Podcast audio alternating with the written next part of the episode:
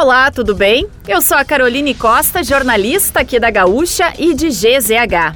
Não conseguiu acompanhar as principais notícias desta sexta-feira, 12 de agosto ou das últimas horas?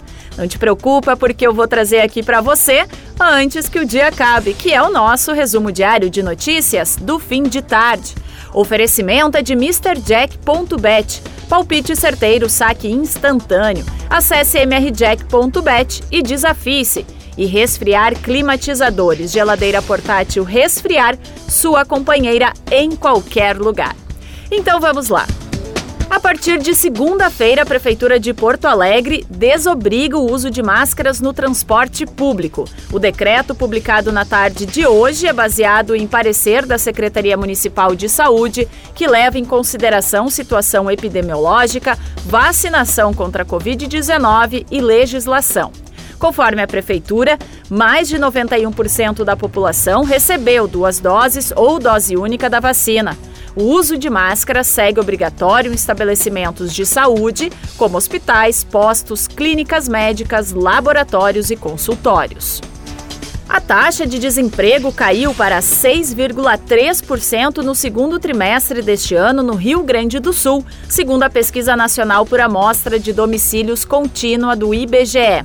No total, 387 mil pessoas estão sem ocupação no estado.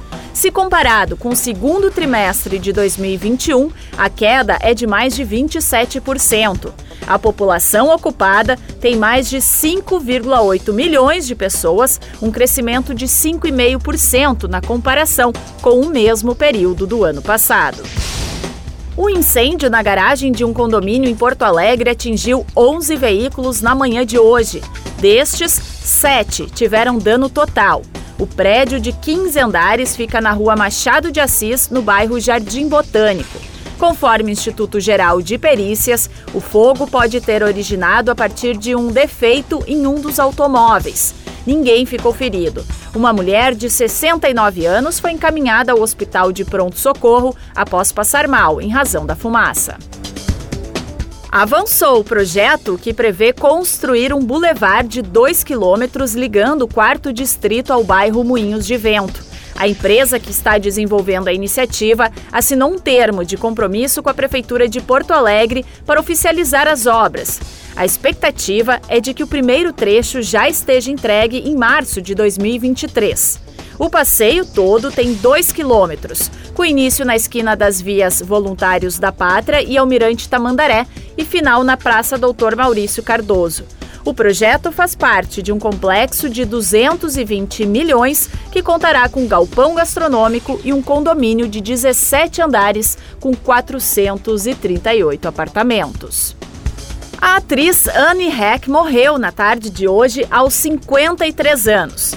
Ela estava internada desde o dia 5, quando seu carro colidiu contra uma casa em Los Angeles e pegou fogo.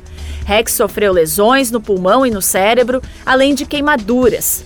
Segundo o site TMZ, exames de sangue apontaram que a atriz estava sob efeito de cocaína e fentanil. Ela é conhecida por séries como Chicago PD e Man in Trees e filmes como Vulcano, a Fúria e Seis Dias, Sete Noites. E para fechar o nosso resumo de notícias, antes que o dia acabe, tem a previsão do tempo para o fim de semana. Durante o sábado, o dia será de céu aberto no sul, na fronteira oeste, na campanha e em cidades que fazem divisa com Santa Catarina. No centro-norte, em Porto Alegre, haverá aumento de nebulosidade, mas não há previsão de chuva. As temperaturas seguem baixas ao longo do dia em todo o estado. No domingo, data em que é comemorado o Dia dos Pais, Porto Alegre tem chuva prevista a partir de tarde e há alerta para pancadas de forte intensidade e risco de temporais. A precipitação pode vir acompanhada por raios, rajadas de vento e até queda de granizo. Os temporais também podem ocorrer no oeste, noroeste, na região central, em algumas áreas da campanha.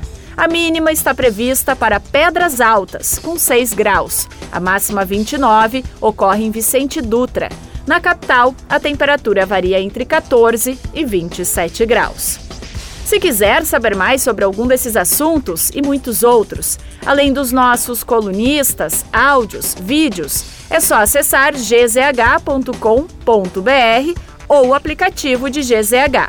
Segunda, a gente volta aqui antes que o dia acabe. Bom fim de semana, até lá!